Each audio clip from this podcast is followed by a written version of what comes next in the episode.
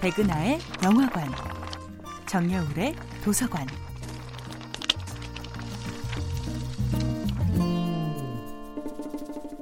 안녕하세요. 여러분들과 쉽고 재미있는 영화 이야기를 나누고 있는 배우 연구소 소장 백은하입니다. 이번 주에 만나보고 있는 영화는 토마스 얀 감독, 틸 슈바이거, 얀 조세프 리퍼스 주연의 98년도 영화 Knockin' on Heaven's Door입니다. 죽음이란 누구에게나 느닷없이 찾아오죠. 영화 Knockin' on Heaven's Door의 두 주인공 마틴과 루디에게도 마찬가지입니다. 젊어도 너무나 젊은 나이에 찾아온 죽음의 선고. 하지만 동시에 안겨진 느닷없는 행운이 있다면 천국의 문 앞까지 동행할 길벗이 생겼다는 것입니다. 데킬라 한 병에 눈물과 분노를 거두고 두 사람은 자신들 앞에 허락된 최소한의 시간 동안 이룰 수 있는 최대한의 소망들을 이야기하기 시작합니다. 그렇게 의기투합한 그들의 버킷리스트에 공통된 첫 줄은 바다를 보는 것이었죠.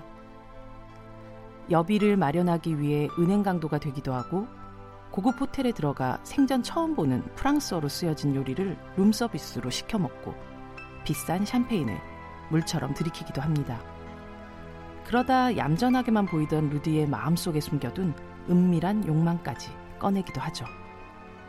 생의 마지막 소원이라는 것은 일종의 면제부가 되어 관객들에게 이들의 광기와 일탈을 이해하게 만듭니다. 하지만 마틴의 버킷리스트는 의외의 것이었습니다. 바로 오랜 시간 만날 수 없었던 엄마를 찾아가 차를 선물하는 것이었죠. 락스타 엘비스 프레슬리가 자신의 어머니 글래디스에게 선물했던 것으로 유명한 핑크색 차, 캐딜락 플리트우드를 말이죠. 머릿속 종양의 크기가 점점 커져 시도 때도 없이 쓰러지기를 반복하는 아들은 죽음을 목전에 두고 자신의 소원이 아니라 엘비스의 팬이었던 엄마의 오래전 소원을 기억해낸 것입니다.